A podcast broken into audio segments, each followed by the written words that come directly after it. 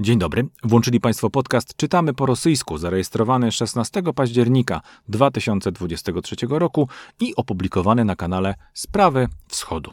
Tym razem mówiliśmy z redaktorem Marcinem Strzyżewskim o zapomnianym froncie w Syrii i o tym, że w Rosji da się jednak w pewnych sprawach protestować. Bartosz Gołąbek, Marcin Strzyżewski, zapraszamy do słuchania.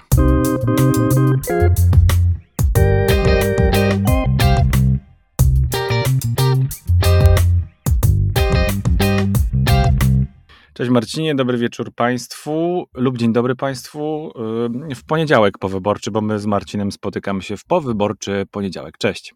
Dzień dobry i dzień dobry Państwu. Jest nam bardzo miło, że mm, w Polsce, w której mm, nagrywamy nasze podcasty, wybory odbywają się e, w dynamiczny sposób i e, frekwencyjnie. I jeśli chodzi o wybór, ten wybór Polacy zadeklarowali wczoraj. Czekamy oczywiście cały czas na oficjalne podanie wyników, ale widać, że Polska mieni się kolorowo, jeśli chodzi o ten rezultat. E, tak, tak Marcinie, chyba wygląda to, no nie? To znaczy, ja tutaj nie będę opowiadał o jakichś swoich preferencjach politycznych w polskiej polityce, bo mnie o tym, ale na pewno bardzo cieszy właśnie to, że tak, frekwencja była wysoka, widać, że nam zależy i widać, że to wszystko jest po prostu kontrolowane, mm, ogłaszane, przejrzyste. W tej chwili cały dzień sobie siedzę i śledzę, jak te komunikaty wyborcze są podawane co kilka procent, to rośnie, jest wszystko przejrzyście rozpisane. E, to naprawdę cieszy, no bo my tutaj z doktorem Gołąbkiem śledzimy e, upadek demokracji od lat. Widzimy to po prostu tak się złożyło, że nasze zainteresowania, no w gruncie rzeczy naukowe, zwłaszcza w przypadku pana doktora, są zainteresowaniami związanymi z krajami, gdzie ta demokracja no, wygląda tak, a nie inaczej, czyli po prostu niestety bardzo źle. I możemy obserwować, jak nie powinna wyglądać współczesna demokracja. Cieszy, że po prostu u nas jest pod tym względem e, dobrze, bo póki co nie widzę, żeby było coś nie tak, zwłaszcza tu jeśli chodzi o, o te kwestie obiektywne, właśnie frekwencja, kontrola, przejrzystość, bo już to, kto wygrał, kto przegrał, to już jest dla każdego coś miłego. Osobiste. Tak, tak, dla każdego coś miłego, kwestie osobiste. Na pewno możemy się w tej Polsce teraz poprzeglądać troszeczkę po wyborczej, w rozumieniu oczywiście um, obsady e, naszego parlamentu i myślę, że to będzie ciekawe doświadczenie na najbliższe miesiące, a myślę, że e, w sumie to cztery lata zgodnie z, z rytmem, z zegarem e, wyborczym i to na pewno nas powinno cieszyć, a za chwilkę, bo to chwilkę potrwa oczywiście, zanim dowiemy się, kto stanie na czele rządu e, w Polsce powyborczej, jak będzie dalej to szło. Będziemy też się przyglądać pewnie, a i nasi wschodni partnerzy, jakby to powiedziano na wschodzie, będą przyglądali się, jakie plany polityczne względem tego, co dzieje się właśnie na wschodzie, będzie szykowane i e, myślę, że to będzie też ciekawy rodzaj E, doświadczenia dla nas wszystkich. E, zobaczymy. E, cieszymy się, że Państwo zechcieli użyć swoich głosów, bo jesteśmy przekonani, że nasi słuchacze to są przede wszystkim słuchacze, którzy z całą pewnością byli zadeklarowanymi wyborcami, chcieli oddać głos i skorzystali z tego prawa, jak nam się wydaje, nawet przywilejów, właśnie patrząc na naszych wschodnich sąsiadów. Mm, w szerokim oczywiście kontekście nie będziemy już teraz typowali kto, jak i gdzie, y, ale właśnie e, sprawy wschodu i czytamy po rosyjsku, drodzy Państwo, więc e, pora mm, wrócić do naszych rozważań związanych ze wschodnią perspektywą. Ja zaproponowałbym Państwu przejście troszeczkę do mm, kwestii związanych z zapomnianym frontem w Syrii. Mm, to jest tekst, który zwrócił moją uwagę mm, na witrynie Carnegie Politica. Polecam Państwu zerkanie tam, ponieważ no, smakowite rzeczy czasami tam się pojawiają, jeśli chodzi o analitykę, o pewnego rodzaju również publicystykę, taką polityczną, y, z ukłonem w kierunku kwestii międzynarodowych, a te, y, jak wiadomo, w ostatni weekend, szczególnie w Polsce, były niezwykle popularne, mieliśmy ciszę wyborczą, więc do, do mm, nie wytrzyma, nie, trudno było wytrzymać natłok informacji z zagranicy, ale w związku z tym parę rzeczy można było również sobie posprawdzać i ja sięgnąłem do Carnegie mm, i e, chciałbym Państwu zaproponować po, refleksję na temat tego tekstu, na temat zapomnianego frontu, rosyjskiego frontu w Syrii. Otóż e, przypomnijmy, drodzy Państwo, że od kilku lat Rosja wraz z Iranem, bo tutaj mamy takie partnerstwo, postawiło sobie za zadanie wypchnięcie Stanów Zjednoczonych e, z Syrii, rozdeptanej, rozbitej przez wojnę domową, przez konflikt targaną. Mm, e, I właściwie mm, ta misja jest jednocześnie taką misją związaną z odcięciem mm, amerykańskich partnerów, jak mawiają Rosjanie, od całego Bliskiego Wschodu. To się oczywiście nie udaje. Popatrzmy, jak widzi to Nikita Smagin, właśnie z mm, Carnegie Politica. Mm, rosyjska inwazja na Ukrainę oczywiście i wynikające z niej zbliżenie między Moskwą a Teheranem e, zdają się mieć raczej odwrotny skutek, bo obecność Stanów Zjednoczonych Ameryki Północnej w tym regionie wręcz przeciwnie, zamiast się mm, redukować, to rośnie stale. E, a co więcej, w przypadku Syrii, właśnie, Waszyngton ma wreszcie jasne, jednoznaczne uzasadnienie dla kontynuowania tam swojej kampanii, swojej obecności. No im bardziej Rosja ugrzęźnie na, na Bliskim Wschodzie, taka jest kalkulacja najpewniej, pisze Nikita Smagin, tym trudniej będzie jej e, przejść przez front ukraiński, który zresztą sama sobie Rosja e, w zeszłym roku zadała. Zerknijmy na najważniejsze e, takie mm, myśli w tym e, wywodzie pana Nikity Smagina. Po pierwsze, ten front irańsko-rosyjski, na którym Rosja zintensyfikowała swoją obecność głównie w powietrzu, to są loty dronów i samolotów mm, bojowych, mają często charakter konfrontacyjno-prowokacyjny. Amerykanie dają coraz częściej znać o tym, że rosyjscy piloci, mm, chociaż tam jest wszystko niejako dogadane, jeśli chodzi o strefy lotów, strefy wpływów, to y, rosyjscy piloci mm, coraz częściej sięgają po takie niebezpieczne, znane także y, z Nadbałtyku i z innych miejsc y, w pograniczach mm, natowskich manewry rosyjskich pilotów właśnie i mówi się o ich tak zwanym, to jest cytat z amerykańskich źródeł wojskowych, nieprofesjonalnym zachowaniu. To jest oczywiście pewnego rodzaju eufemizm, próba dyplomatycznego opisania tego, że mm, nie życzą sobie Amerykanie e, tego typu prowokacji, e, a jest to jak najbardziej oczywiste, że jest to jak najbardziej właśnie profesjonalne zachowanie e, rosyjskich pilotów, którzy zadaniowani są w ten sposób, żeby właśnie mm, podrażnić stronę przeciwną.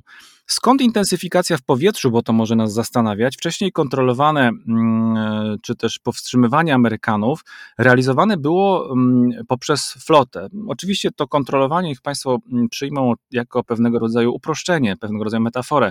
Kontrolowanie, czyli obecność widoczna, wzajemne kontrolowanie swojej obecności tutaj na tym terenie syryjskim, e, było właśnie realizowane poprzez flotę, ale od pewnego czasu, wiemy, łatwo to jest określić, eksperci przyglądający się sprawie związanej z obecnością floty rosyjskiej na morzach tutaj y, w Europie i na Bliskim Wschodzie doskonale to wiedzą, że od pewnego czasu nie ma czym realizować takiej misji, bo na Morzu Śródziemnym na przykład nie zostało zbyt wiele okrętów o takim znaczeniu i o takim potencjale, które mogłyby właśnie tą kontrolę sprawować, a Morze Czarne no, jeszcze gorzej wygląda pod tym względem. No więc y, oprócz tych prowokacyjnych lotów są także wystrzelone pociski, celowo chybione, eksplodują gdzieś w pobliżu, czy też relatywnie blisko amerykańskich y, jednostek, amerykańskich zespołów. Zdarzają się jednak również precyzyjne wystrzały, które zabijają lub ranią personel w bazach wojskowych. O tym my często nie słyszymy, jak sam tytuł wskazuje, drodzy Państwo, zapomniany front y, wojny w Syrii, to jest bowiem. Więc nawiasem zresztą mówiąc, to właśnie po takim jednym z ostrzałów w 2020 roku na zbyt trafnym, jak się okazało, prezydent USA Donald Trump wówczas nakazał wyeliminowanie irańskiego generała Kasema Sulejmaniego i to także świat śledził e, ten precyzyjny atak e, amerykański z kolei. E, problem drugi jest taki, lub kolejny, właściwie, że wysiłki Rosji i Iranu zmierzające do wypchnięcia USA z Bliskiego Wschodu przynoszą właśnie takie efekty zupełnie odwrotne, o czym była chwilę temu mowa. Obecność USA wzrasta w lipcu, bowiem jak przejrzymy się przynajmniej takim oficjalnym i widocznym działaniom amerykańskim, Stany Zjednoczone wysłały do Zatoki Perskiej niszczyciel USS e, Thomas Hunter i myśliwce w 35 razy F-16 w celu uzupełnienia istniejących sił. E, zaledwie kilka dni później dodano jeszcze dwa kolejne okręty desantowe pod pretekstem ochrony statków cywilnych przed irańskimi atakami. E, w rezultacie liczba amerykańskiego personelu wojskowego w Zatoce Perskiej osiągnęła najwyższy, drodzy Państwo, poziom w ostatnich latach. Mm, do powstrzymania nieprofesjonalnego zachowania rosyjskich pilotów wysłano jeszcze e, na deser samoloty F-22 Raptor. Tak przynajmniej donosi autor tego e, tekstu i myślę, że akurat w Carnegie sprawdzają dokładnie te dane i absolutnie warto tutaj zawierzyć e, temu tekstowi. No a paradoksalnie, drodzy Państwo, rosyjska inwazja na Ukrainę dała właśnie Amerykanom jasny sygnał i celowość, uzasadnienie obecności także na Bliskim Wschodzie. Mm, I teraz wszystko właściwie dzięki, no jak się wydaje, przynajmniej wielu wciąż tak uważa, mm, zobaczymy jak będzie to dalej się e, toczyło. Ta nieroztropna decyzja rosyjska, mm, niedobrze wykalkulowana, rozłożyła karty e, po nowemu i ułożyła amerykańskie, amerykański potencjał na Bliskim Wschodzie w nowej, w nowej zupełnie pozycji i nadała mu dodatkowej jakości. Mm, zatem pocztówki i podziękowania e, z Waszyngtonu do Kremla są e, w związku z tym być może nawet wysyłane. Tutaj jest też jeszcze bardzo jeden interesujący pasus, też troszeczkę zapomniane, coraz bardziej zapomniany oddział rosyjskiej, suboddział rosyjskiej, e, rosyjskiego mm, ramienia zbrojnego, czyli Wagnerowcy, Otóż e, Rosja ma tam jeszcze jedną trudność w Syrii, e, ujawnioną niedawno. Nie może bowiem odbudować efektywności mm, Wagnerowców, którzy na miejscu realizowali tam swoje misje, misje oczywiście w imieniu Kremla. No, powodów jest e, kilka co najmniej głównych, Państwo o, nim, o nich wiedzą. Mówiliśmy też tutaj mm, z redaktorem Strzyżewskim o Wagnerowcach nieraz, o liderze mm, tego, tej firmy właściwie i właśnie na to zwraca uwagę mm, autor tekstu, że Wagner był efektywny nie dlatego, że to było wojsko dobrze wyposażone i dobrze zarządzane tam na miejscu, ale dlatego, że jako prywatne przedsięwzięcie była to faktycznie firma, i to nie państwowa, która wykazywała dużo większą elastyczność, pomysłowość w negocjowaniu z miejscowymi, w działaniu, no a niezależność dawało, dawało dużo atutów właśnie w tych elementach e, takiej wojny i walki, która nie wymagała użycia siły tak naprawdę. No a Wagner mm, to nie jest tylko wojsko, warto drodzy słuchacze o tym pamiętać, ale także mm, zespół y, od PR-u, zespół konsultantów politycznych, blok ekonomiczny. E, nie chcę przesadzać, ale takie mikrowojskowe państwo w rosyjskim państwie. E, no więc różni, różne interesy, różne spe, różni spece od różnych spraw, którzy y, trochę pary stracili, przez Ukrainę oczywiście przede wszystkim, e, ale nie tylko, jak wiemy, e, i tam się system zaczął troszeczkę kruszyć. Zresztą to jest paradoks swoisty, że Rosja, jeśli się sprywatyzuje w niektórych miejscach, to zaczyna stawać się efektywna. No nie wiem, czy to tak można opisać, ale trochę tak mm, do głowy mi to właśnie teraz przyszło. No więc e, podsumowując, wojna mm, na Ukrainie komplikuje także rotację sił zbrojnych, oczywiście eskaluje konfrontację z Ameryką, a kryzys wokół Wagnera prowadzi do konfliktów wewnętrznych też w rosyjskiej armii oczywiście i strefy wpływów, ale wewnętrznych wpływów mm, osłabiają po prostu Rosję w regionie. E, ciekawie było zerknąć. E, ja sobie odświeżyłem, przypomniałem sobie 2015-16. Mm, no, Rosjanie rzeczywiście tutaj szczycili się efektywnością, ograniem Ameryka Amerykanów. Czy to się faktycznie teraz realizuje zgodnie z ich jakiś tam, jakimiś tam pierwotnymi e, założeniami? Raczej nie. I tak wygląda z tej analizy, przynajmniej, którą przedstawił mm, do e, Carnegie Polityka pan Nikita Smagin. tutaj to jest smutny znak czasów, to o czym e, ty mówisz i o czym Carnegie pisze, że Syria jest zapomnianym frontem, bo faktycznie tak jest, zwłaszcza tutaj, jeśli ktoś się interesował Syrią przez pryzmat Rosji, tak jak my, bo wielu ludzi interesuje się Syrią w zupełnie innych kontekstach, e, bardziej związanych z szeroko pojętym Bliskim Wschodem, światem arabskim, albo przez pryzmat Ameryki, albo przez pryzmat Izraela, albo przez pryzmat międzynarodowego terroryzmu. Niemniej pod wieloma względami ten konflikt faktycznie stał się cichszy, choć oczywiście jest to bardzo krwawa i okrutna, przerażająca wojna, jak to każda wojna, ale Ukraina zepchnęła to gdzieś mm, głębiej w te, nazwijmy to w ten sposób, y, piwnice internetu, piwnice naszej uwagi, gdzie nie dochodzi aż tyle mm, nasz, po prostu zwykłej ludzkiej atencji.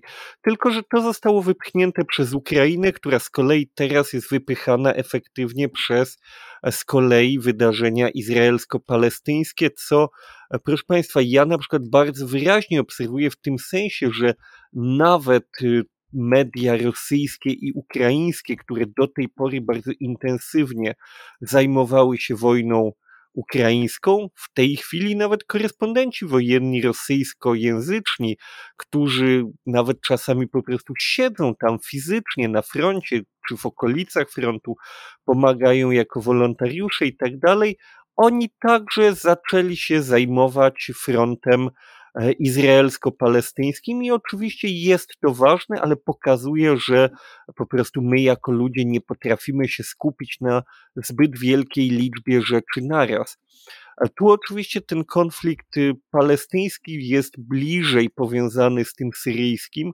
Mówiłeś o Wagnerze. W tej chwili obserwuję bardzo intensywne próby powiązania przez i Ukraińców, i rosyjską opozycję e, demokratyczną, próby powiązania, proszę Państwa, e, Wagnera i wojny Izraela z Hamasem i przedstawienia tych wydarzeń jako swojego rodzaju dodatkowego wątku globalnego konfliktu dyktatorów z demokracją.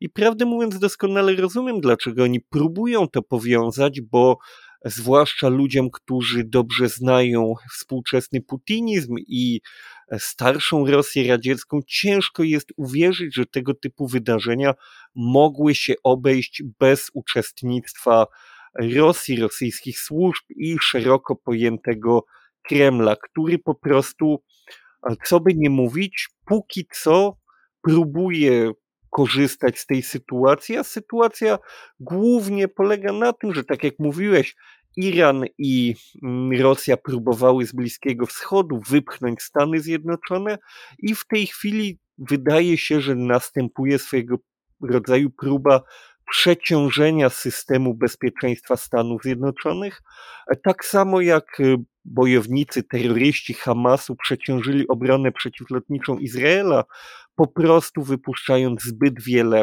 celów, co sprawiło, że no fizycznie po prostu um, nie zawsze te systemy izraelskie dawały sobie radę. Każdy system przeciwlotniczy na świecie ma ograniczenia tego typu, tutaj nie ma wyjątków.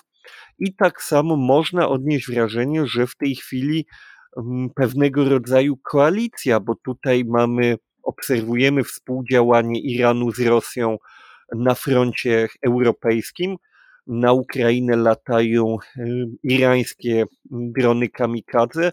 Widzimy wsparcie Rosji przez Koreę Północną. Cały czas gdzieś dopatrujemy się w tle tych wszystkich działań e, ducha Pekinu, który no chociażby możemy to powiedzieć wprost, musiał przynajmniej pozwolić Korei Północnej na te ostatnie duże transfery sprzętu i uzbrojenia. Amerykanie mówią o tysiącu kontenerów z nieznaną zawartością, przynajmniej nam nieznaną, bo czy Amerykanie też jej nie znają, to jest inny temat, ale no my nie wiemy, czy to była artyleria, amunicja, karabiny maszynowe, no pewnie jakieś uzbrojenie, ale co dokładnie nie wiemy, zawiązuje się tu swojego rodzaju um, niebezpieczna koalicja, która, no trzeba przyznać, tworzy obraz bardzo nieprzyjemny dla nas, jako dla krajów demokratycznych, mm, jako swojego rodzaju wyzwanie rzucone światu. I jeśli tutaj właśnie cofniemy się do tych wątków, o których mówiłeś, to widzimy, że tego typu współpracę mm, krajów autorytarnych, tu konkretnie mówimy o Iranie i Rosji, to nie jest coś, co się pojawiło ostatnio, nawet nie przy okazji szachedów i wojny z Ukrainą,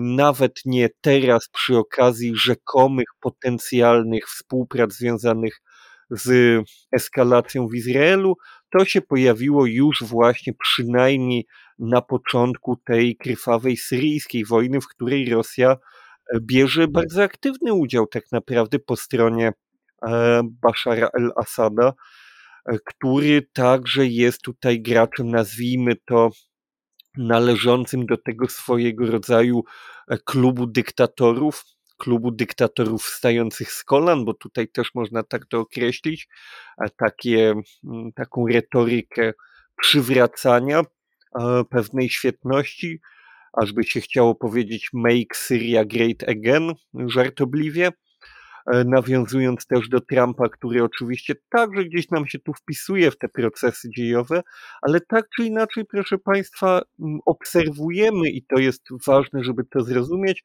grę, którą jeszcze nie jesteśmy my, obserwatorzy cywilni, że tak to ujmę, jeszcze nie jesteśmy w stanie dokładnie zrozumieć, jak ta gra na jakich zasadach się ona rozgrywa i gdzie w tej grze jest wytyczony jakiś cel, jakieś potencjalne zwycięstwo, które ktoś chce osiągnąć. I tutaj powstaje oczywiście pytanie, e, kim jest ten ktoś, bo czy to jest y, Rosja, czy to są Chiny, czy to jest po prostu Iran, czy to jest sam Hamas, który działa po swojemu.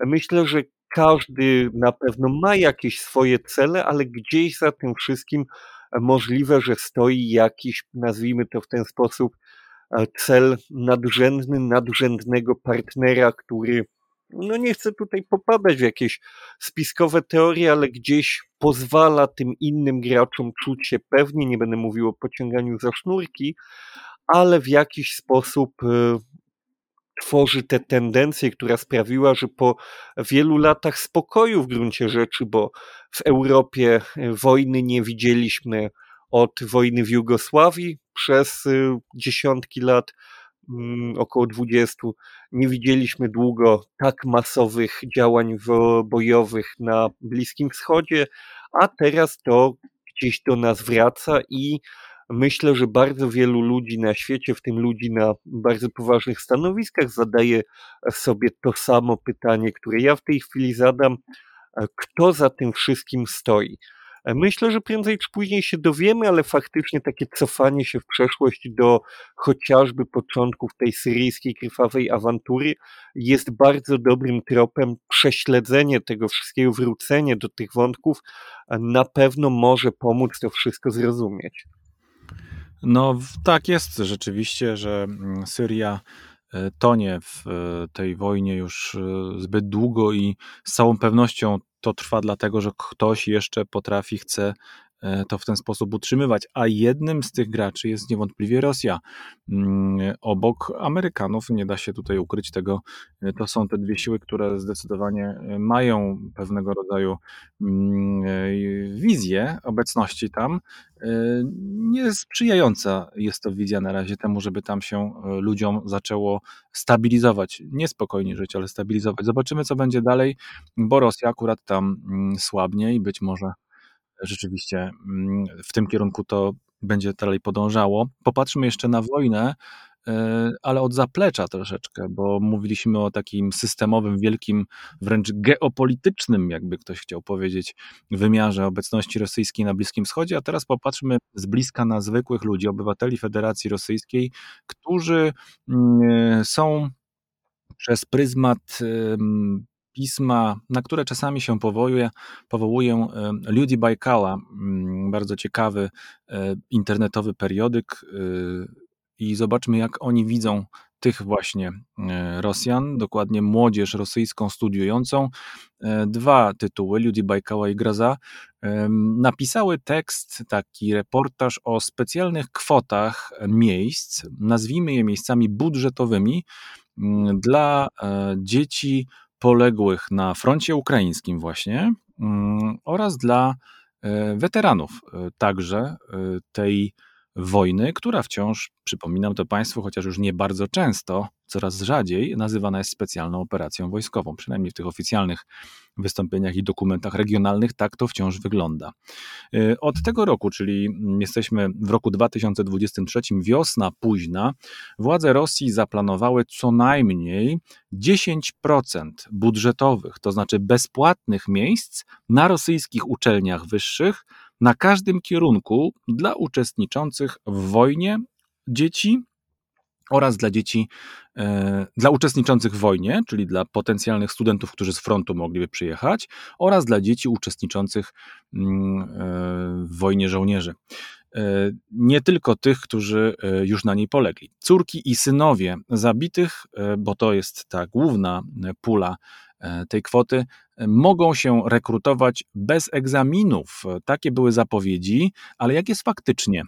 E, I tym się właśnie ludzie mm, Bajkału zajęli mm, i rozmawiali o tym ze studentami z Buriacji i z obwodu irkuckiego. Uczelnie, e, które mm, taki numerus clausus wprowadziły do systemu, nie publikują danych osobowych rekrutowanych w tym trybie, a jedynie kody, żeby nie dało się zidentyfikować tych osób.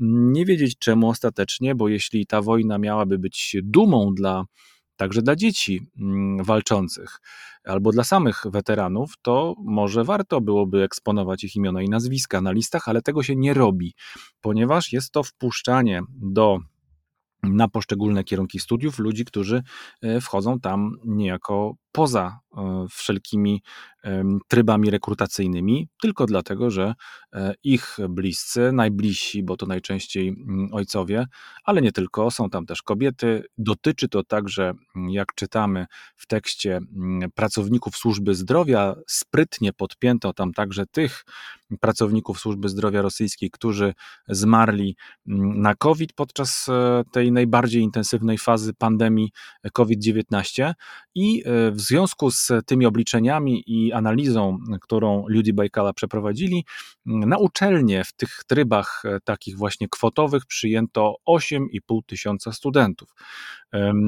I Przytoczono tutaj dwie historie, nawet e, więcej niż dwie, ale dwie są e, takie interesujące z punktu widzenia właśnie takiego psychologicznego z jednej strony, a z drugiej strony społecznego.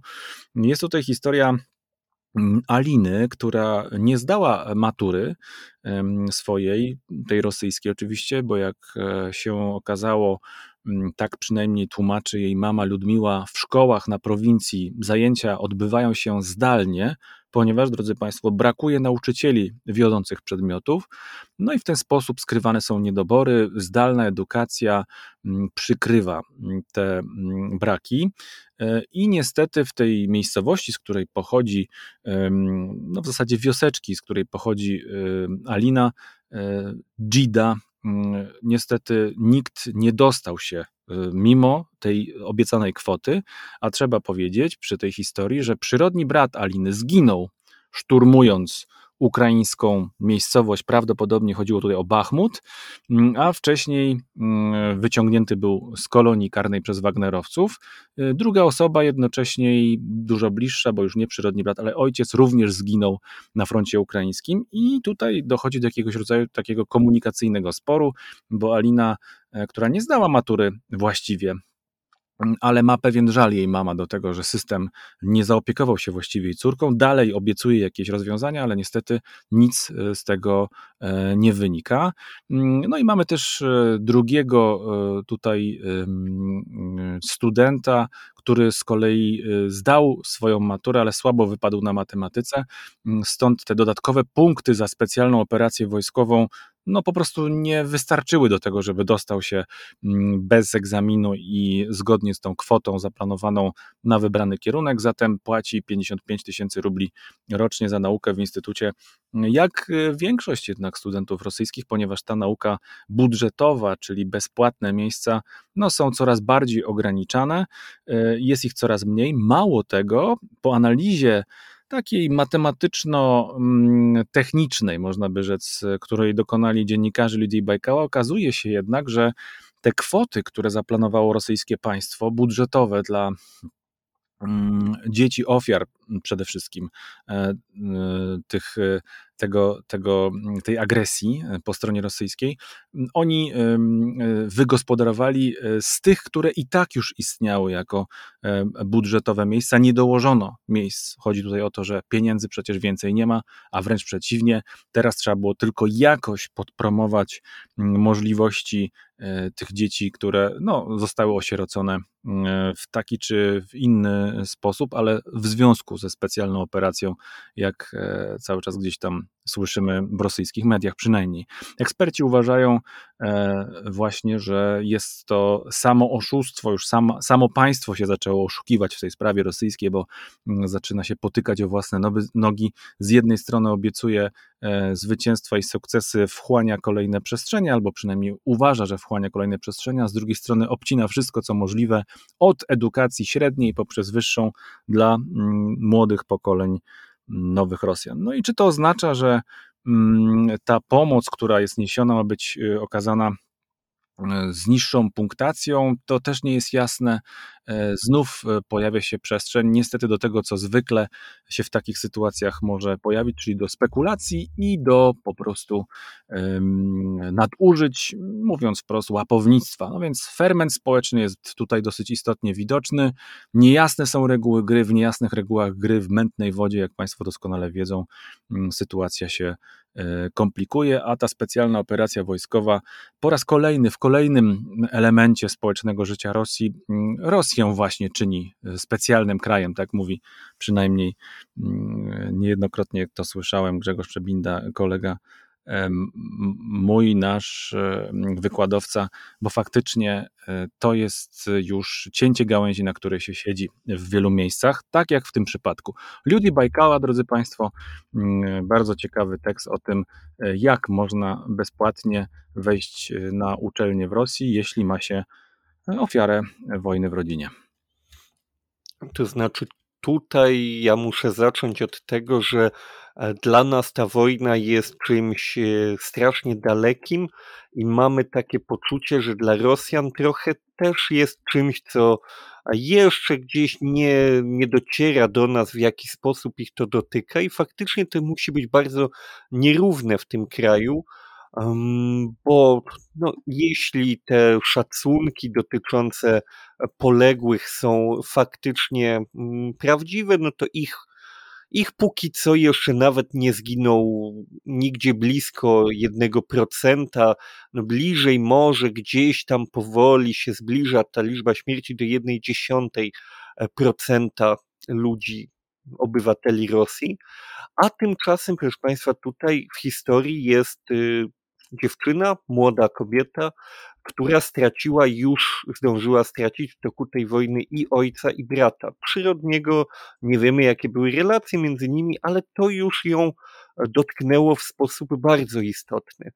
To pokazuje też jakieś. Mm, jakąś taką ludzką stronę tej historii, bo oczywiście statystycznie to wygląda w jakiś sposób, a później dotykamy tego i się okazuje, że no to są po prostu takie historie. A z drugiej strony tutaj widzimy faktycznie no, jakiś rodzaj samooszustwa i zakłamania potężnego, bo wojna w tej chwili mm, obiecuje tym ludziom lepsze życie. Obiecuje im wypłaty, obiecuje im miejsca w szkołach, obiecuje im jakiś społeczny, mm, społeczny awans, a jednocześnie gdzieś y, to się dzieje jawnie, to się dzieje otwarcie, to im mówią, a jednocześnie ta wojna im zabiera te szanse w sposób cichy. E, przyszłoroczny budżet Federacji Rosyjskiej jest tak skonstruowany, że kilkukrotnie wzrastają wydatki na mm, kwestie związane z szeroko pojętym bezpieczeństwem, bo to nie jest tylko tak zwana obrona narodowa, nie tylko produkcja czołgów, nie tylko wypłaty dla oficerów, nie tylko produkcja amunicji, e, nie tylko paliwo do samolotów bombowych i myśliwskich, ale także, proszę Państwa, to są wydatki na policjantów, na FSB, na wywiad i kontrwywiad, na ludzi, którzy trzymają tereny okupowane w ryzach. To kosztuje ogromne pieniądze i w tej chwili nawet nie jesteśmy w stanie jednoznacznie określić, jak duże i jak um, częste będą cięcia w innych sferach e, życia w Rosji. Bo tutaj mówiłeś właśnie o tym, że obiecali im miejsca e, w tak zwanym budżecie, bezpłatną, dzienną naukę na e, studiach, mm, wykształcenie wyższe, a tymczasem ta liczba studentów, którzy mogą w ten sposób studiować, nijak się nie zmienia, a ona miałaby możliwość y, rosnąć. Gdyby te pieniądze nie zostały wydane na rakiety, na karabiny, na przekupywanie biednych ludzi, żeby szli na wojnę, bo tak możemy to wprost określić, to te pieniądze mogłyby zostać wydane po prostu na to, żeby w jakiś sposób rozwinąć te e, uniwersytety, politechniki, akademie, żeby stworzyć możliwość studiowania bez opłat większej liczbie studentów, a tymczasem takich miejsc w Rosji nie przybywa, tylko ubywa, co jest e, po prostu no, oczywistym, oczywistą konsekwencją tej polityki. Można tu mówić o polityce zagranicznej, no bo jednak wojna jest pewnym wypaczonym, e, wypaczoną formą polityki zagranicznej. Gdyby to wyglądało inaczej, to ludzie mogliby się kształcić. Tymczasem oni im obiecują, że dzięki temu, że ktoś u ciebie zginął, to ty się będziesz kształcić, a tak naprawdę e, im to taką możliwość wprost odbiera. Więc tutaj to jest. Y, no to jest po prostu współczesny putinizm. Nic więcej, nic mniej. To jest y, prawdziwe oblicze tego, jak to wygląda. E, w tej chwili, proszę Państwa, istnieją ruchy w opozycji rosyjskiej związane z przyszłorocznymi nadchodzącymi wielkimi krokami wyborami prezydenckimi w Rosji, ale oczywiście mm, no, ciężko sobie wyobrazić, żeby w wyniku wolnych wyborów, e, których w Rosji nie ma, bo nie są wolne w żaden sposób, żeby mogło się tam faktycznie coś zmienić, e, a oni po prostu muszą w jakiś sposób e, osiągnąć masę krytyczną tego typu historii i zrozumienia, jak to wszystko działa, żeby ostatecznie faktycznie e, żeby ostatecznie faktycznie móc doprowadzić do tego, żeby ta, ten kraj przestał tak wyglądać, bo e, być może myślicie Państwo, że my się już tu uodporniliśmy na tego typu opowieści, ale nie, mnie przynajmniej one cały czas emocjonalnie ruszają i cały czas zastanawiam się, jak to się mogło stać, że ten kraj, który był na takiej obiecującej drodze tyle czasu, skręcił i, i wygląda w tej chwili tak, jak wygląda? Hmm, no właśnie. Przy tym mm, dla mnie, e, tak jak i dla ciebie, jest to wciąż emocjonujące i zastanawiam się, z jakiego powodu należy ukrywać też e, dane osobowe tych osób, które w zasadzie mogłyby E, być w sposób szczególny również potraktowane przez e, swoje środowisko, przez swoje otoczenie. Co za tym stoi, mm, to akurat trudno mi jest w tym momencie rozstrzygnąć, a nigdzie też e, nie ukrywam, nie znalazłem jakiegoś rodzaju wyjaśnienia, dlaczego akurat te osoby, które E, jak tłumaczy Rosjanom e, ich państwo w słusznej, e, sprawiedliwej wojnie przecież walczy przeciwko nazistom ukraińskim, Ameryce i całemu światu tam właśnie, mm, co, co powoduje, że trzeba ich dane osobowe ukrywać. Mm, to jest też zagadka, dla, dla tych osób. Myślę, że to jest także e, dyskomfort e, wcale nie mniejszy, a z drugiej strony jednak roszczeniowość na pewno jakiegoś rodzaju jest kreowana i absolutnie tak jak już słusznie powiedziałaś, Marcinie, no to są rzeczy, których nie jesteśmy w stanie na pewno zrozumieć, próbujemy tylko po prostu je jakoś uchwycić i opisać, ale w tej sytuacji, kiedy tracisz ojca, brata przyrodniego bądź nieprzyrodniego, to już wszystko jedno i masz liczyć na swój sukces edukacyjny dzięki państwu, które ci obiecuje coś, ale tak naprawdę nie potrafi tej do, obietnicy dotrzymać ani zrealizować, no to faktycznie można się nauczyć, można się przekonać, że mm, w zasadzie możesz liczyć mm, głównie na siebie i gdzieś ta idea E, sprawiedliwości e, w propagandowym oczywiście wymiarze rosyjskiej, współczesnej putinowskiej e, sprawiedliwości, o tym mówię, czyli z tej perspektywy, która jest nam obca, ale tam wciąż jakoś widoczna, no, musi się w ten sposób zrealizować.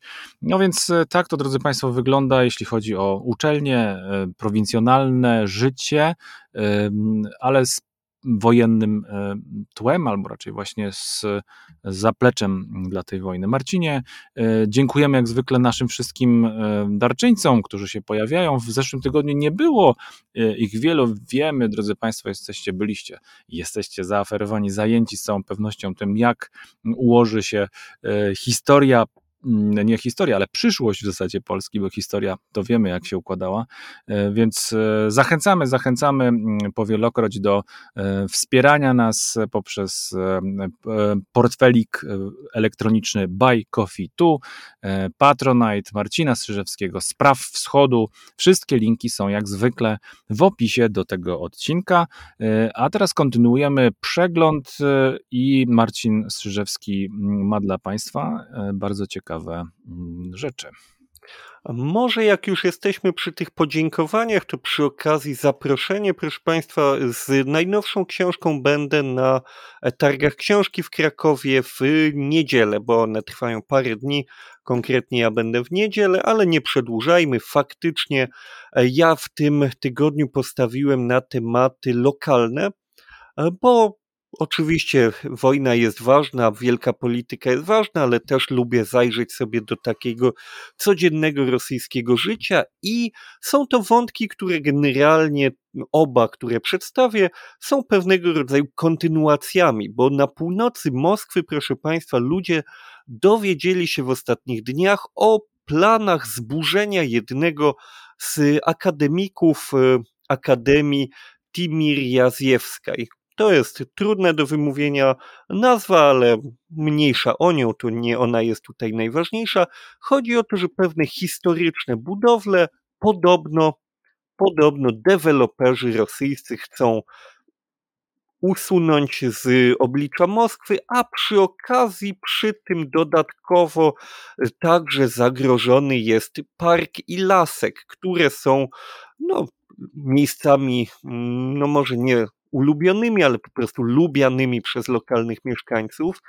I po tych doniesieniach o możliwości powstania kolejnego blokowiska, e, pani Natalia, cytowana przez redakcję portalu, e, on się nazywa MSK Adin, po prostu, czyli MSK jak Moskwa, bo chodzi tutaj faktycznie o Moskwę, powiedziała redakcji: Niestety albo na szczęście mamy doświadczenie zaczynamy działać aktywnie, póki nie postawili ogrodzenia wokół placu budowy, dlatego że zwykle po tym jest już za późno.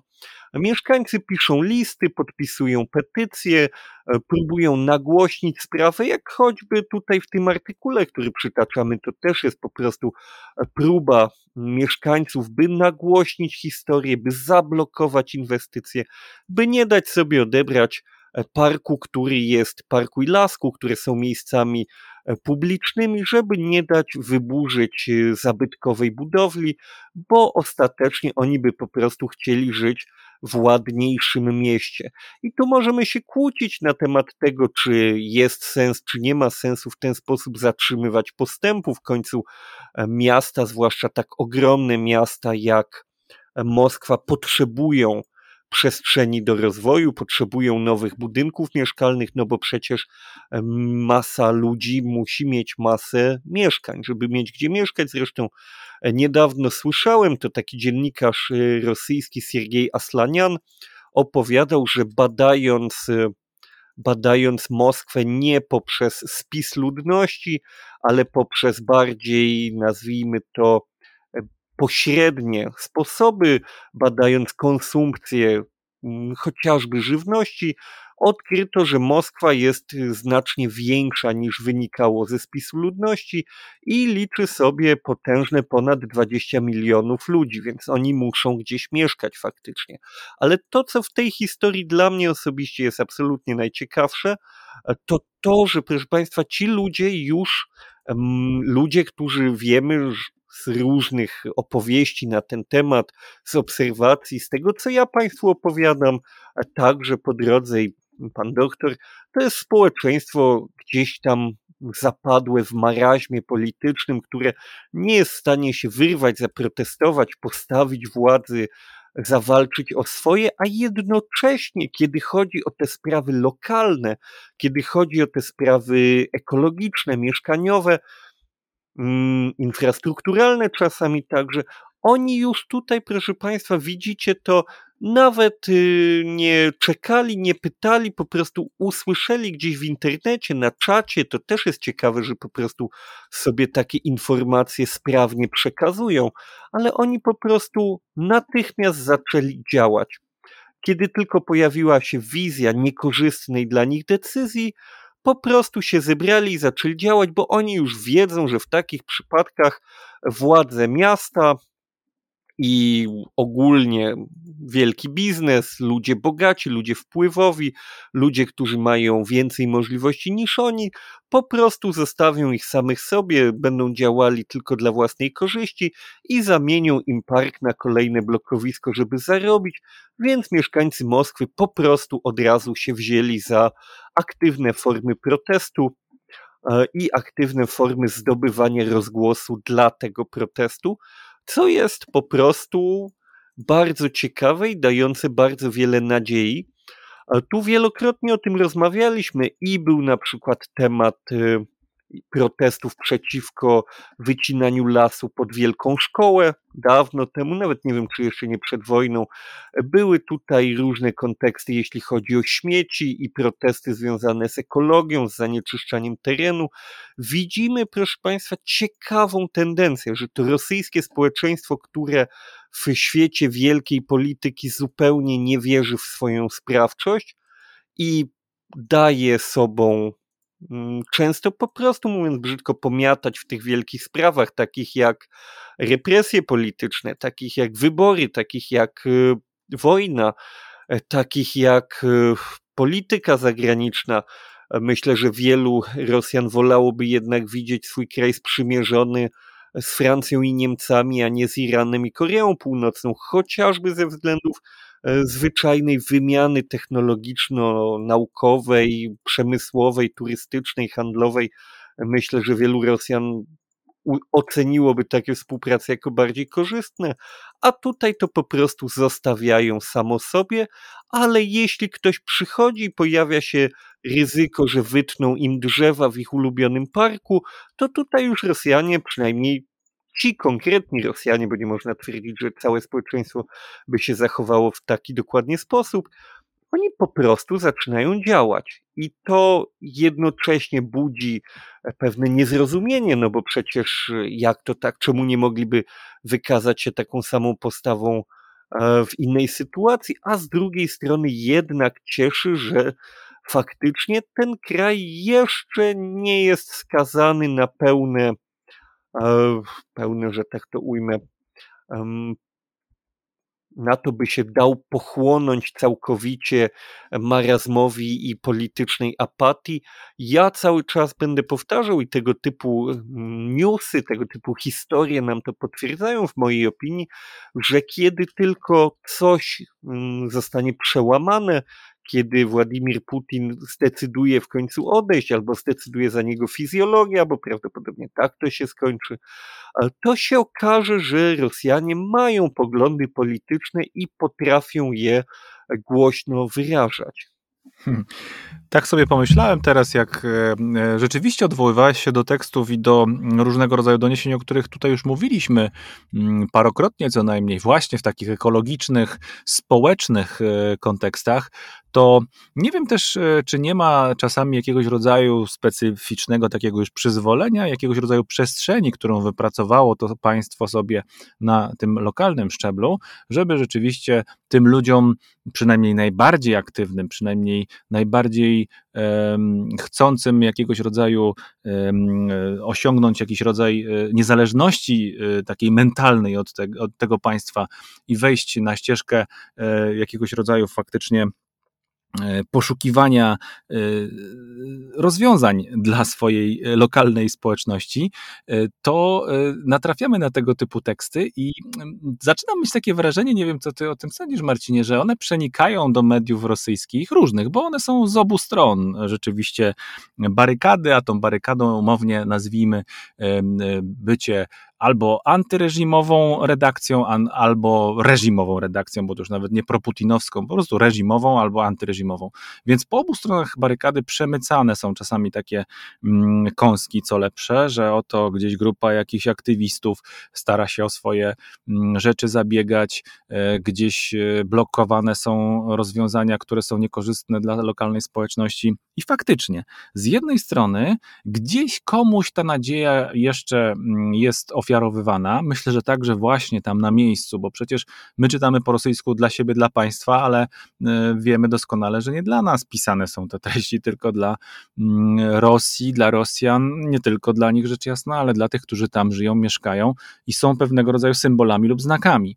I teraz do rozstrzygnięcia dla Ciebie również, dla, dla mnie od dłuższego czasu też się nad tym próbuję zastanowić, czy są to jakieś e, ochłapki e, wolności, które gdzieś jeszcze kapią po prostu mm, e, na, z pańskiego stołu dla tych najbardziej jeszcze poszukujących i żyjących swoimi tematami ludzi, czy też są to żywe, naturalne mm, zaczątki jakiegoś rodzaju fermentu, który gdzieś cały czas i tak jest podtapiany, tłamszony, duszony i, e, i nie ma jak po prostu wyrosnąć ze względu na potężne rozproszenie i mm, mikre, mikry potencjał mm, e, takiej, takiej, takiej reaktywności względem potężnego państwa, które e, jak się coś tobie nie podoba, to spakujemy cię na front i tam pójdziesz sobie, postrzelasz i tam wykażesz swoją niezależność i patriotyzm właśnie, prawda?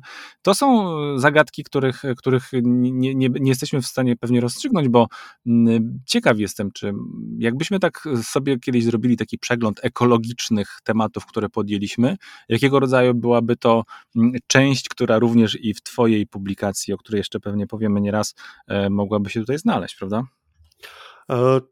Tak, zdecydowanie powiem Ci, że można tutaj odnieść wrażenie i bardzo możliwe, że jest ono poparte stanem faktycznym, do którego ciężko będzie nam go faktycznie zweryfikować, ale może to być wentyl bezpieczeństwa, jakiegoś rodzaju legalny e, sposób na wyrażenie niezadowolenia, no bo w końcu jeśli ludzie sobie pokrzyczą na tematy niepolityczne, to może później im e, będzie łatwiej e, zapomnieć o tych tematach politycznych.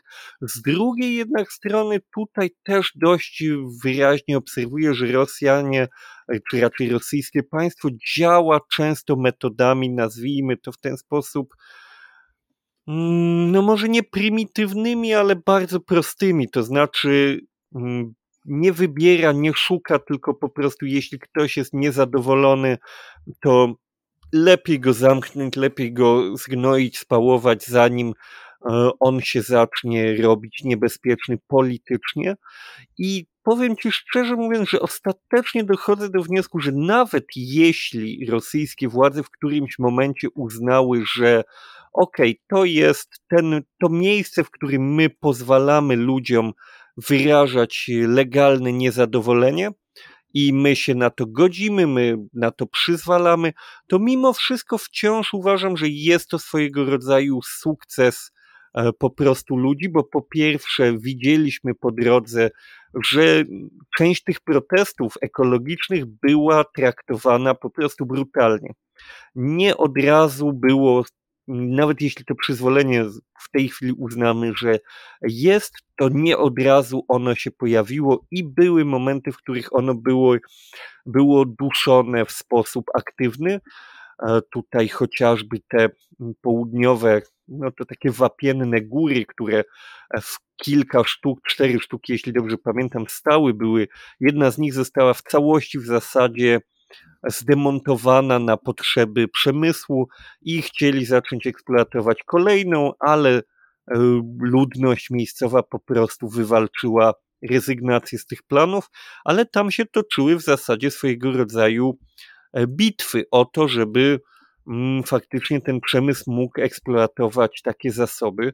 Więc nawet jeśli państwo w którymś momencie na to pozwoliło, to po pierwsze myślę, że ci ludzie to sobie wywalczyli, a po drugie, nawet jeśli oni robią to za zgodą, to wciąż wypracowują sobie swojego rodzaju doświadczenie. Mhm. Taki nawyk trochę, nie? Taki trochę nawyk. Trochę nawyk, trochę pokazują, że się da, trochę kiedy przyjdzie co do czego, ludzie, którzy mają właśnie tego typu doświadczenia, mogą stać się lokalnymi, regionalnymi liderami protestu, co może po prostu w którymś momencie być potrzebne. Więc e, tutaj powiem Ci tak, nie wiemy jak jest, ale nawet jeśli ta gorsza wersja, że to jest protest, kon, protest kontrolowany, jest prawdziwa, to wciąż jest to nie taka zła wersja. No tak, tak to, tak to chyba faktycznie jest. Zawsze czegoś trzeba się, jakiegoś światełeczka, jakiejś, jakiejś jasności w tym e, gęstym od e, tragedii tunelu trzymać. I wierzę w to, że tak może być faktycznie. To znaczy, cały czas jestem w, w takim, wiesz, rozkroku trochę, jeśli chodzi o obserwację tego typu rozwiązań, bo wciąż mi się wydaje, że e, jeśli nawet miało być to by sterowane, udostępnienie możliwości protestowania dla Rosjan, to wybór ekologicznych tematów, czy takich właśnie około ekologicznych jest dosyć sprytnym zabiegiem, bo jest naprawdę bardzo uniwersalny i zawsze można pod, to podpiąć pod szerszy zakres e, działań wszędzie na całym świecie, czy to u partnerów właśnie, u sojuszników, czy to e, gdziekolwiek indziej. Ciekawe rzeczy. E, I jeszcze mamy jeden tekst. Tak, jeszcze mamy jeden tekst, byli ludzie Bajkału, więc teraz jest Sibiriali, czyli realia Syberii. Tutaj znowu, tak jak mówiłem, to jest swojego rodzaju kontynuacja, bo ty e, miałeś nie tak dawno tekst o zdemontowanym pomniku e, pomordowanych Polaków, a tutaj Sibiriali stworzyło swojego rodzaju mm, zestawienie i podsumowanie ostatniego półtora roku, jeśli chodzi o tego typu wydarzenia, bo się okazuje, że jest to cały trend.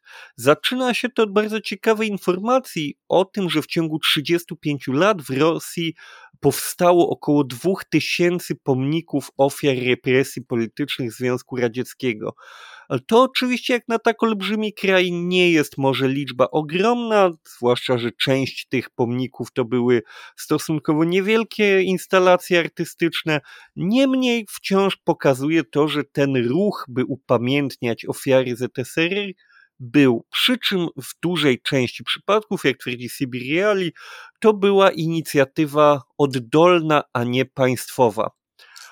Tutaj rozumiemy, że no, ciężko było państwu jednoznacznie z tym wszystkim sobie radzić, biorąc pod uwagę, że komuniści jako partia polityczna, jako wyborcy tej partii politycznej, to była w latach 90. i później zresztą wcale też nie od razu przestała taką być. To była realna polityczna siła, która rzucała wyzwanie przez cały okres panowania Borysa Jelcyna temu prezydentowi rzucali wyzwanie komuniści. Tutaj takie bezpośrednie mm, stawanie przeciwko tym sentymentom było politycznie ryzykowne dla tych ludzi, więc mm, a później pojawił się Władimir Putin, który z kolei określił przecież e, upadek Związku Radzieckiego jako największą katastrofę XX wieku geopolityczną. A mimo to takie pomniki powstawały, przy czym, tak jak mówię, właśnie inicjatywa oddolna tutaj przede wszystkim się przejawiała, a od początku wojny, wojny z Ukrainą, mm, w całej Rosji tego typu pamiątki po pomordowanych zaczęły znikać. Przy czym, co ciekawe, w większej części są to właśnie pomniki poświęcone represjonowanym Polakom. Tu tylko pozwolę sobie przypomnieć, że nie tylko w czasach Związku Radzieckiego e, Polacy e, ginęli na terenach rosyjskiego imperium. bo także w czasach zaborów oczywiście także Polacy byli zsyłani na te tereny wschodnie. Nie wszyscy to przeżyli. To też nie były proste czasy i nie była to lekka kara, taka zsyłka.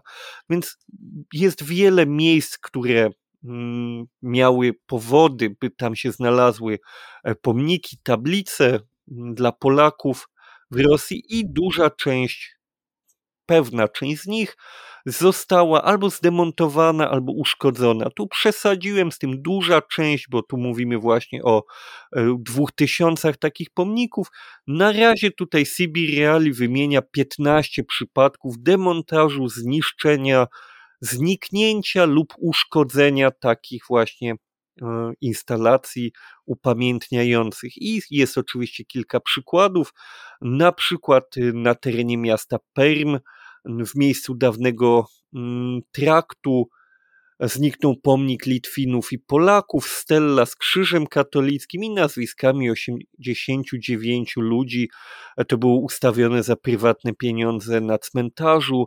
W Petersburgu także na cmentarzu nieznane osoby uszkodziły dwa pomniki, jeden poświęcony Polakom, jeden poświęcony Ukraińcom. I tu trzeba powiedzieć, że Ukraińcy, podobnie jak Polacy, także nie mieli łatwej wspólnej historii z Rosją.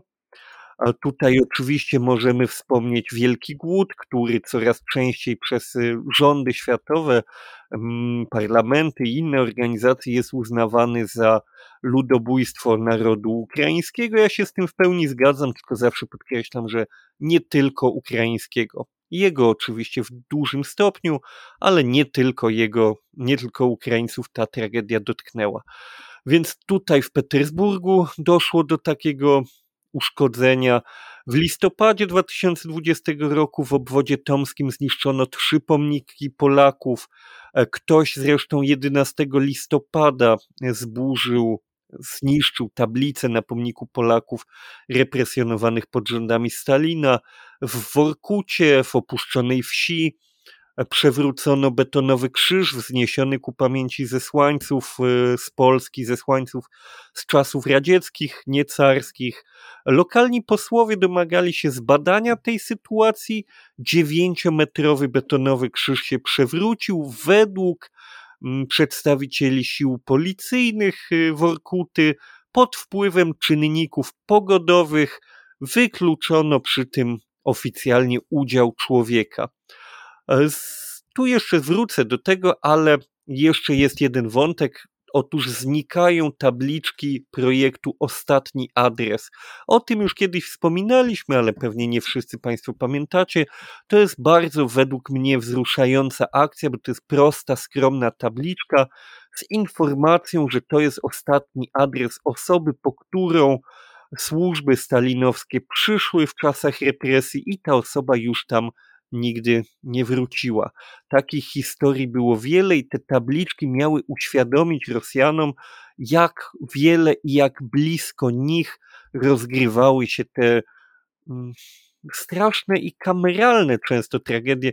Kameralne w tym sensie, że no właśnie, to była noc, często wieczór, przychodziło dwóch, trzech mężczyzn w płaszczach, funkcjonariuszy, pukało do drzwi, mówiło, że prosi na przesłuchanie, zabiera ze sobą i taki człowiek już nigdy nie wracał. Te tabliczki znikają, ale tu wrócę do tego dziewięciometrowego pomnika, bo tutaj o zbadanie tej sprawy upomnieli się miejscowi no, radni w zasadzie, to powinniśmy użyć tego słowa, i często właśnie Sibiriali podkreśla, że tak bywa, to znaczy, że ktoś e, w tych lokalnych społecznościach mm, bierze udział także w próbach wsparcia, um, uratowania tych y, pomników, tych instalacji artystycznych, tablic i tak dalej przed wandalami, przed rządowymi próbami zatarcia pamięci.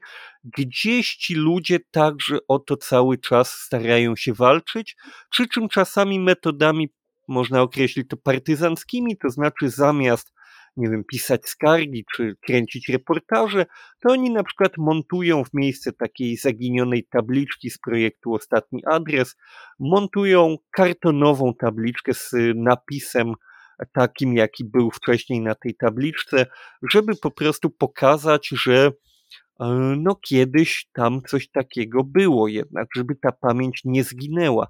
I tu jeszcze raz, proszę Państwa, refleksja, e, lubię refleksję, musicie mi wybaczyć, widzimy tutaj pewnego rodzaju walkę dwóch Rosji. Jest Rosja, która prowadzi politykę bardzo mm, tchórzliwą, politykę zapominania o tym, co się wydarzyło, ale są Rosjanie, którzy tę pamięć próbują ratować. Nie zawsze im się to udaje, nie zawsze jest to dla nich bezpieczne. To jest też, proszę Państwa, coś, co no, dla nas może być ciężkie do pojęcia, ale ludzie, którzy po prostu e, umieszczają informacje, tu stał pomnik, mogą się narazić na mm, pośrednie lub bezpośrednie nieprzyjemności. Mogą to być przyjemności, które znajdą ich otwarcie, to znaczy ktoś przyjdzie i ich o coś oskarży.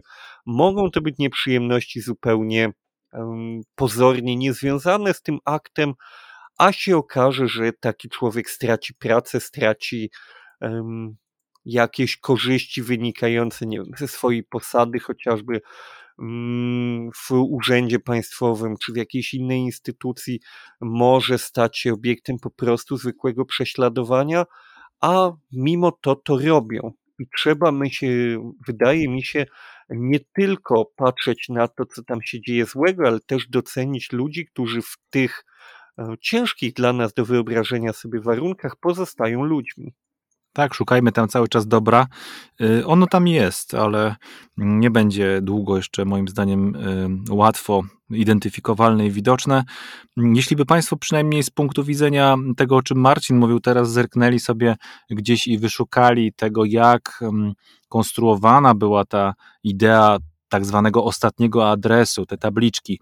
W mojej ocenie jest to jeden z najbardziej pięknych i subtelnych sposobów oddania czci, i pamięci ludziom, którzy tak jak przed chwilą było to powiedziane, e, po prostu przepadali, znikali z obcymi, e, wyciągającymi ich z domów, czy z kolejek, czy z innych miejsc ludźmi e, w czasach, które mm, będziemy zawsze uważali za najbardziej okrutne, przynajmniej z tej perspektywy, którą my dzisiaj, e, przynajmniej e, z tej perspektywy, którą my dzisiaj posiadamy. Ale e, dzisiaj, jak widać, i o czym Marcin słusznie mówisz, i zwracają uwagę autorzy mm, nie tylko tego tekstu, ale natrafiamy na te, na te relacje co jakiś czas, nie jest to również prostą rzeczą. Trzeba wykazać się właśnie odwagą, żeby gdzieś dać sygnał, że tutaj chcemy o tym pamiętać, że ta pamięć społeczna cały czas przegrywa e, z polityką państwa, z polityką historyczną tego państwa. Zupełnie trafnie określiłeś to tchórzliwego, które zasłania się za nie swoimi zasługami mm, z jednej strony, e, a z drugiej strony pompuje je do niewyobrażalnych rozmiarów łamiąc je, łamiąc ich przekaz w zasadzie. Już nigdy nikt nie będzie patrzył e, przez pryzmat Rosji Władimira Putina na wielką wojnę ojczyźnianą tak, jak, chcia, jak chcieli zapamiętać to ci, którzy dobrze rozumieli, czym ona dla, dla tej części świata była. Niestety, to się już nie, od, nie odwróci. Więc e, jestem bardzo, bardzo za tym, żeby e, podtrzymywać, jeśli to tylko możliwe, wszędzie pamięć o ofiarach zbrodni tamtego czasu. Jeśli będzie to także możliwe, warto podtrzymywać także pamięć i wiedzę o tym, kto dzisiaj cierpi. Skala jest inna, inny jest czas oczywiście, ale kto dzisiaj cierpi ze względu na to państwo, które mm, obserwujemy. To są różne bardzo formy. Ostatnio na przykład bodajże w Nowej Zelandii odsłonięto mm, mural poświęcony Aleksjowi Nawalnemu. Na pewno jeszcze będziemy o takich kwestiach słyszeli, a my będziemy starali się, jak Marcin powiedział, także ich szukali.